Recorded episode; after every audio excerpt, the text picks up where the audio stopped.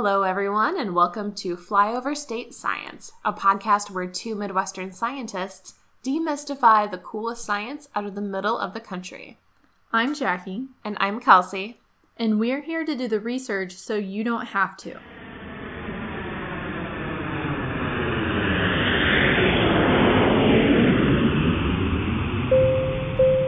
Welcome back to Flyover State Science. Today we'll be covering a not at all controversial topic of genetically modified organisms or GMOs. I am very excited to talk about GMOs because we at Flyover State Science love these non controversial topics, such as vaccines, GMOs, and antibiotic resistant bacteria. So there's a lot of concern surrounding GMOs. You've probably heard of GMOs in the news and you've probably started to see labels on food products that say non-GMO. In the future, I think we'll definitely come back to this topic several times over because it is such a huge thing um, to discuss, like the ecological and the potential health concerns related to GMOs. But today, we're going to start with just the basics. Exactly. And we've already kind of laid some of the groundwork for the concept of GMOs in our episode about DNA and genetics, where we interviewed Dr. Jay Vivian and talked about the basics of genetics, what is a gene, etc. So if you're feeling a little rusty on the subject, please feel free to check out that episode and we can all brush up before jumping into GMOs. And specifically, what we're talking about today is GMOs in the context of agriculture. Today, we're just going to talk about what GMOs are, who makes them, who approves them, and then we're going to do a sort of game where we pretty much break down what exact genetic changes have been made to the organisms, and Kelsey's going to have to guess which organisms they've been made to. This game is very unfair because I don't have the answers to start with, but the modifications and the organism of origin are probably going to be a little bit surprising in some of these situations. So I'm excited to lose. So, Jackie, what is a GMO? Uh, well, it's one of these three, and you're gonna have to guess. So don't look. Okay, so is a GMO an organism with any changes made to its DNA in a laboratory? Option one. Okay, Option- seems reasonable. Option two, an organism made in a laboratory that could not be made by traditional breeding, breeding methods. Or three, an organism that has been bitten by a radioactive spider and now has superpowers. Okay, is this one of those asterisk ones? Because I feel like option number three is not realistic, but could be a very excellent way to make a GMO. However, I think based on my slightly unfair preconceived knowledge of GMOs, even Gregor Mendel was specifically breeding his pea plants for specific traits, which is kind of like A, which is any sort of changes in the DNA. So I'm probably going to say B, which is the changes in the DNA, which can't be introduced by traditional breeding. Also, asterisk, the radioactive spider should not be discounted. Yes, we can remain agnostic to the radioactive and spider induced GMOs. We do not currently have approved radioactive spider induced GMOs on the market, but you never know. Patent pending. Oh goodness. Yes. So you you struck on an important point there. So we've been modifying the genetic ma- makeup of crops and animals for thousands of years as, as part of just domesticating crops and just crossing plants and animals together that have desirable traits. And that in essence is changing their DNA. But what GMOs are are things that are made in a lab through recombinant DNA technology that could not occur naturally through breeding.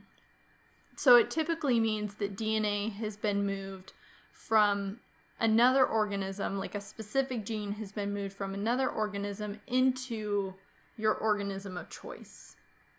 And who makes these GMOs? So you probably think of some of the big companies like Monsanto, But there are several companies that make GMOs, um, including Pioneer, DuPont, Dow, Bayer, as well as many others and smaller firms.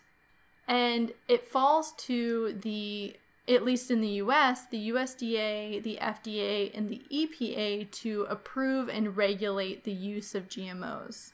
Jackie, why do we need to approve and regulate the use of plants? I believe if anything is to be consumed or sold for human consumption, it automatically falls under that umbrella of needing approval by the FDA and to be grown in the US, approval by the USDA. Um, so there's there's this underlying need that for everything that we need to make sure it's safe for humans to to eat. They really haven't made many changes to the FDA approval guidelines since the introduction of GMOs in the early 1990s, which a lot of critics have said is is probably not the best. Like there should be a dedicated branch within the government to um, approve GMOs and handle them. That we've kind of been forcing them through our traditional system, mm-hmm. which still makes sure that they're safe for human consumption, but still, it's maybe not the most efficient or effective method right now. Well, in the context of government, too, things move quite a bit more slowly. We are quite a bit more con- challenged when it comes to allocating resources, to developing whole new arms of government to deal with these things. And it has been a consistent struggle as people who are in the sciences can see that the technology and the science that we now have accessible to us in our daily lives far outpaces the rate at which the government and the policy can keep up. Mm-hmm. However, a lag between 2017, having the GMOs and the technology that we have, and regulations that were at last reviewed in the early 90s seems a little bit outrageous. Yeah. It's quite a gap. And I think probably I could see us doing an episode in the future where we really break down the regulation process. Mm-hmm. God, that sounds so boring as I say it out loud. you know, it does. And like to people like us, it's really interesting yeah. because part of the reason why it is so slow is because it is so thorough. And we review everything so critically. There's so many eyes that these different regulations see, and so many different brains that these things have to trickle through before making it to where they're going. But in the context of all the safety and stuff like that, what is the is there an official stance on whether or not GMOs are safe from the scientists community at large? There is. So the position from the scientific community is that there is no evidence that GMOs present unique safety risks compared to conventionally bred products. So a GMO corn compared to a naturally bred corn is just as safe. Like there's no additional risk that you run by having a GMO corn or eating GMO corn. And in the context of safety, we are a podcast which specifically shines a spotlight on the Midwest. So, is there a specific significance to why people in the Midwest should care more about GMOs than perhaps others? For, I would say, for two reasons. So, one is just a general society factor um, that affects everyone across the country. The fact that nearly 90% of our cotton, corn, and sugar beets are all GMO right now. So, we're very much exposed to GMO products. But for us here in the Midwest, point number two, we are characterized by our, our large agricultural industry. And just to give you a few numbers, so here in my home state of Kansas, 44.5% of our economy is from agriculture, and over 80% of the land in Kansas is dedicated to farming. And from Kelsey's home state of Iowa, um, 18% of the nation's corn crop and 18% of the nation's soybean crop comes from Iowa. So that's a substantial amount from one single state. Incredibly consistent, too. So this is an issue not because not only because we are the consumers of GMO products, but we are also producing it in mass quantities here in the Midwest. And quite a few people in the Midwest who have experience either firsthand, secondhand, family member, etc., who deal with GMOs all have an appreciation that the GMOs that we use agriculturally are safe, and if anything, they make life easier and better for farmers and consumers. Mm-hmm. But a lot of the time, we don't really connect that back to why and the general sort of fear and suspicion surrounding GMOs. So I think this is an exciting episode to sort of pull back the veil a little bit and just talk frankly about GMOs. Absolutely. Because I, we hear so much about them in the controversy, but we never really talk about what's their benefit and what exactly are they. Like, specifically, what is it about GMOs? Like, what makes them genetically modified? And there is an important sort of underlying thread to the conversation about GMOs, which is that the act of genetically modifying agricultural crops has allowed us to increase our yields and also take steps towards making sure that we can produce enough food to support the population of this world that is growing at such a pace. Mm-hmm. The issue in the United a lot in a lot of places in the, in the United States, it's easy to forget that there is an issue with people having appropriate access to food and the fact that we can genetically modify crops to become more resistant to drought and pests and increase yield has greatly improved the problem of world hunger. We still got a long ways to go. However, taking these steps has shown that we do have promise to be able to feed all of these people that are existing in this world as we know it. And we have tools as scientists to do make these changes and improve these crops in a very delicate, um, precise way. Well, now that we have GMOs, how widespread are they? If I'm going to walk into the grocery store, how likely is it that I'm going to bump into a genetically modified fruit or vegetable? I think it's, well, quite likely. However, there's relatively few food products on the market that are actually GMOs. Some things like oranges, like my Halo Cutie oranges that I no, they're not oranges, they're clementines, tangerines. They're GMO oranges. No, they're not GMO. because the sign on the, the orange bag says non GMO, but I'm sitting there so frustrated because there are no GMO oranges. well, they're not wrong. They're not They're just redundant. like non GMO coconuts. No, we don't have GMO coconuts. or gluten free coconut water or something like that. There's also no wheat in there. There's no gluten present. And gluten is a whole nother subject. We're going to put a pin in that. But so there are no GMO oranges. Okay. Because I, years ago, before I came to grad school, I used to see things on Pinterest such as look for produce in the grocery store that started with a number nine because that meant that it was non GMO. And I thought to myself, there are no GMOs in this grocery store because nothing starts with a number nine. Not realizing I wasn't there and the grocery store to buy GMO products, and also my grocery store probably didn't have them. And if they did, at that point, it was probably two- 2010. They probably weren't being labeled at that point anyway. no, right now, except in California. No, not even in California.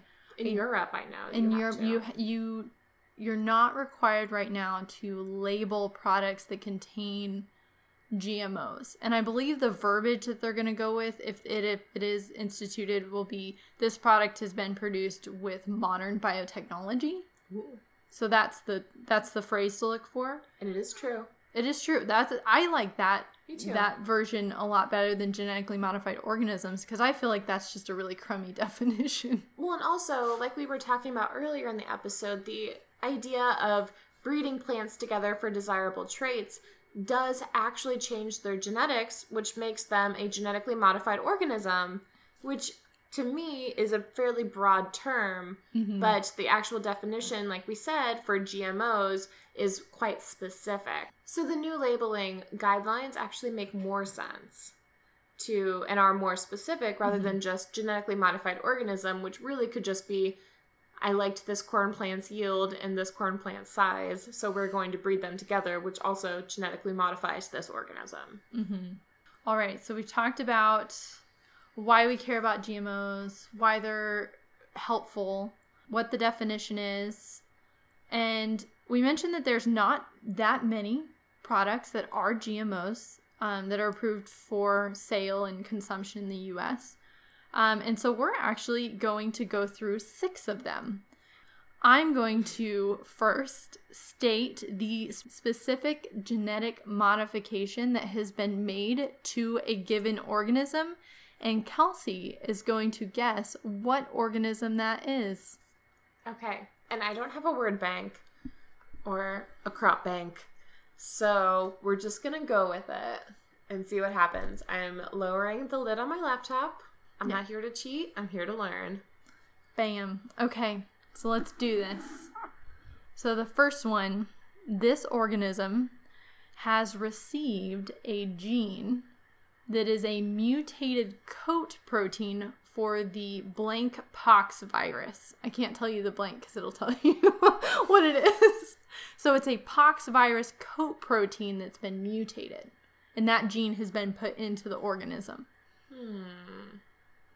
Okay. This one's hard. This one isn't even a normal one. Wait, so it's a virus coat protein? yeah, yeah, it's really weird. Oh, like an integrated piece of viral DNA that they've mutated? Almost. We've taken the viral DNA, so it hasn't been inserted into Oh, it. we're taking- inserting the we're- viral, we are inserting the viral coat protein, but we're giving it a bad copy, so that when the virus then invades the plant, the bad copy of the coat protein messes up the virus replication cycle, and so it bre- yeah, so it Ah. Gives that it like makes a, more a sense. m- mis or a dysfunctional viral protein, so it blocks virus infection of this plant. Got it. Okay, because a lot of organisms, humans included, have integrated viral DNA in our actual genomes, so I wasn't sure about the clarifications there. Um, let's see. I have actually no idea, so I'm going to say the humble tangerine.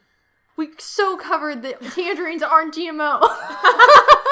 Well, clementines are they? Are clementines a kind of tangerine? Surely, right? Like they're all citrus. But tangerines have like Right? the, the thin skin, don't they?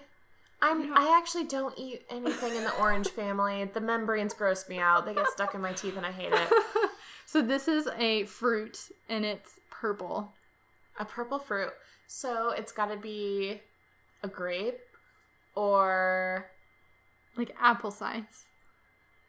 a plum. yeah, it's a plum. Oh, okay, so a plum. Okay. So plums have been genetically modified to have this coat protein mutant given to it. So it is ex- it can block the plum pox virus. I can see why you wouldn't give me that. The plum pox virus. Okay, so I'm assuming the plums are susceptible to um, invasion and infection by this plum pox virus that can just severely weaken the fruit itself and just destroy the plants. Yeah, it just degrades the the fruit of it. Very sad. Plums are delicious. Yes, so thank you, modern biotechnology, for saving our plums. Plus one, plums are delicious. Thanks, modern biotech. Okay, that was hard. No, it gets a little bit easier. Give me an Plum easy is one. weird. You don't think of plums when you think of GMOs. Oh. Okay, so number two, the gene for so the protein gene um, encoding. Okay, so brace yourself. Here we go. Enol pyruvate shikimate three phosphate synthase Oh, my favorite. or EPSPS, which I don't know which one's harder to say. EPSPS rolls right off the tongue. And this, okay, so it's a mutant of the EPSPS protein gene that is immune to glyphosate, the active ingredient in Roundup. And this mutant came from Agrobacterium tumefaciens strain CP4. So they, they found this mutant form of this EP, EPSPS gene that was resistant to Roundup, which is a broad spectrum herbicide, and they gave it to another organism to make it resistant to glyphosate. Okay, so this has to be one that we use on a broad scale as far as agriculture goes. This isn't something more niche like plums. I'm sorry, plum farmers. I think what you do is very important. So at this point, I'm kind of leaning either. Um, okay, so it's got to be corn or soybeans because we use a lot of Roundup when we're talking about the farming of corn or soybeans. And uh, I'm going to say corn. You're you're so right. So the the main answer here is soybean. Oh, But- I tried. But this this mutated form of the EPSPS gene has been inserted into several different major crops. Oh, so so I was corn, right. Yeah, you were totally right. Like it's been inserted into soybean, um, corn, canola, alfalfa, cotton, and sorghum. So there are a lot of um, these crops that have been modified with this gene. And so this gene allows these crops to continue to kick even after they've been doused in Roundup, which kills theoretically all the other weeds or non desirable plants that are growing in that same space. Yeah, so it's a gene and it's a protein that all plants have. They all have EPSPS. It's essential to making um, critical amino acids for the plant. And that's why it's so deadly when glyphosate inhibits it. But this one mutant, it just has a few changes that allow it to evade um, glyphosate death. So, yeah. We could do an entire show, and we probably will, on glyphosate and Roundup. So brace yourself for that in the future. but yes, so there's lots of crops that have been modified with this gene. And they're so called Roundup ready crops. Oh, yeah. That was number two. On number three. So this organism has received a gene carrying the insecticidal protein Cry1AB from Bacillus thuringiensis. It is a soil dwelling bacterium, if you're not familiar with that one. So this plant, you know, it's it's just off my list of my top five favorite soil dwelling bacterium. Um, so this one carries a copy of the insecticidal gene. Cry1AB. And it, do you want a hint? please. It only affects the digestive tract of a certain borer pest, and the digestive tract is basic. Blank borer. Well, here's the problem: is I'm such a homeowner, homeowner that the first thing I think of is the emerald ash tree and the emerald Oh, ash yeah. borer. Mhm. Um, however, what we're thinking of is the first thing that comes to mind is an apple, but that's not right. Um, this might be a key too. So that soil dwelling bacterium, Bacillus thuringiensis. Mm-hmm. What's the first? Like, abbreviate those with the first letter of each word. BT. Nothing. This might be an episode illuminating my ignorance about the food that I eat.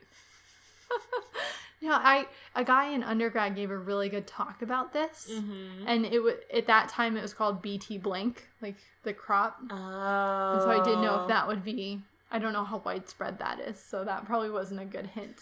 BT. No, it's probably not a bad hint. It's probably just a uh, poor recipient of said hint. The potato. No, so I don't know. Corn. Corn. BT corn. Oh. To be fair though, this is just one of many varieties of GMO corn. There are over 33 varieties right now available of GMO corn. So it does this the bt corn has this insecticidal protein that is inside of the corn itself when it grows and this corn borer was causing massive damage and crop loss um, by expressing this insecticidal protein that only affects the digestive tract of these corn borers it kills off those but leaves everything else safe So Brilliant. very much safe for human consumption because thankfully we don't have basic digestive tracts we have acidic ones Okay. Woof. oh no you're doing so hmm. good so good well you could probably answer soybean and corn for all of these Right, because those seem to be the ones, especially corn, that we've tinkered with the most. oh this next one's really interesting Okay, I'm here for it. Okay. Let's do it. So the gene that has been introduced into this organism is the ACP thioesterase from the California bay tree. And so it has this new it's a fat metabolizing enzyme. Okay. Um, and it has caused the organism to have higher fat content in its seeds. Okay. Higher fat content in its seeds.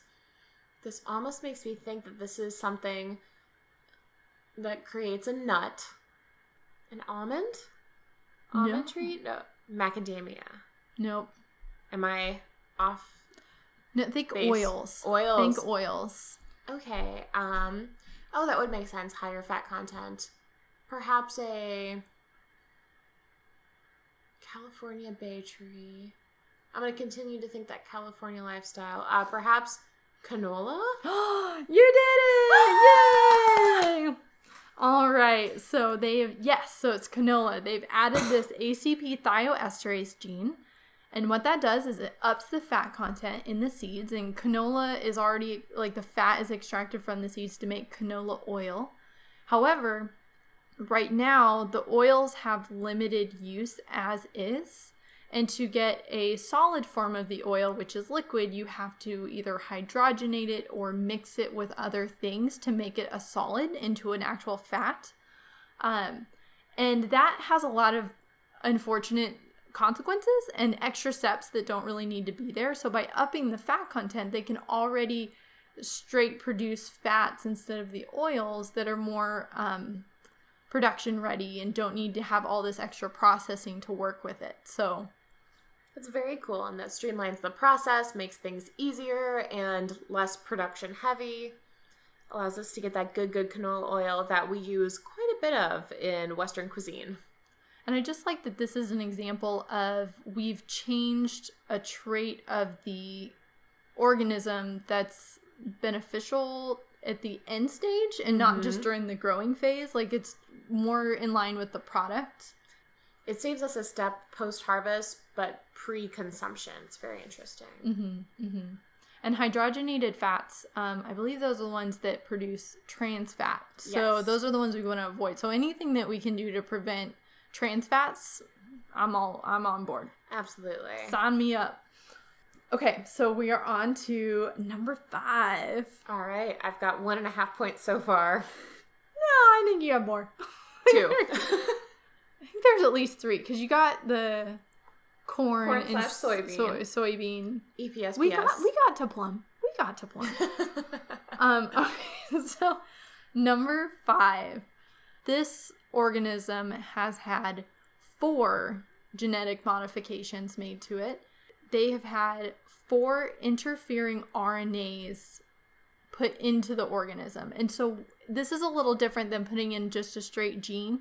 What interfering RNAs do is they actually turn off another gene. So they're effectively tuning down proteins that are already active in that plant or in that organism. So this this organism has four interfering RNAs that have been introduced um, to dampen undesirable traits like bruising and asparagine production. Hmm. This is an interesting one too because I feel like the bruising almost gives it away. Is this the, is this the humble apple? No. Okay, let me try again. Um, turn down bruising. Why do I keep thinking apples are genetically modified? Because we have so no, I think there are. I think actually, you know, I think a very similar thing like this has been done to apples. I'm not certain, Mhm. but this is the other, the other one that bruises. The other white fruit meat. Well, you know, in French, like what's the word for apples? Pommes. I never took French. I took Espanol. It's manzana.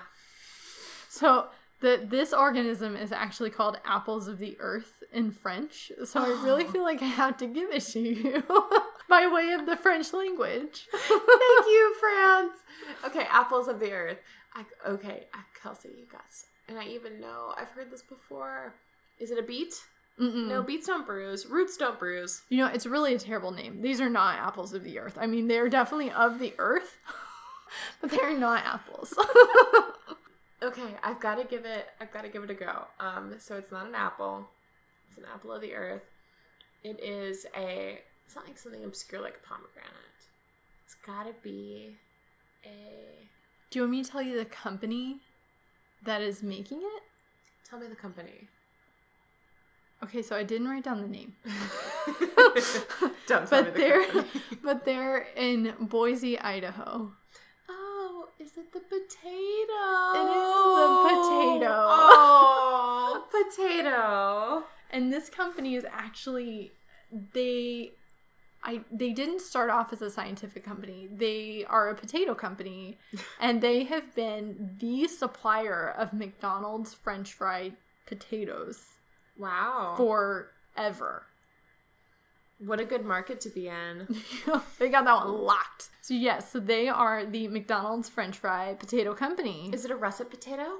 I believe so. It's they call it the innate potato. The the innate. And they chose that name because they took these interfering RNAs from other potato varieties. Mm-hmm. And so they're very much keeping the modification within the family. Even So though it still qualifies as a transgenic because it's Mm-hmm. been moved from one variety to another, um, it's very much all potatoes. And it is very nice to keep it in the family. One potato with all of the best interfering RNAs from all your potato brethren. I love that. All right. Yeah, so that's the um the innate potato. It does not bruise and it does not produce as as much asparagine. So asparagine is an amino acid which is essential, so you don't want to lose all of it. You need to still have some of it there. Um, but asparagine actually I didn't know this when you um when you cook asparagine it sometimes can form acrylamide, which is a Oh. probable carcinogen. And apparently, potatoes have a large amount of asparagine. And so, when we fry potatoes, there's actually quite a high amount of acrylamide, which is awful. So, For context, when we work with acrylamide in the lab, we do it often under a hood as far as when it's in the powder form because it can be incredibly damaging to you. And in fact, you don't really want it on your skin. So, much less do you want to eat it out of a fryer, delicious, crunchy french fry potato acrylamide. so yeah, so this potato is now let um not bruising, which bruising causes three hundred million dollars in losses every year. So there's very much an economical component of that, and there's then there's the asparagine and acrylamide connection, which you know, woohoo, less carcinogens. And it's interesting too because there's a big push um, because the problem with the United States agriculture market, as far as like produce goes, is that people want to buy pretty produce and not produce that is banged up or bruised or maybe like a little small or misshapen. So there's been sort of a push in the grocery store industry to figure out ways to sell people uh, produce that has been bruised or perhaps is in a less desirable shape or something like that. So this is a way around this by making a produce that doesn't bruise.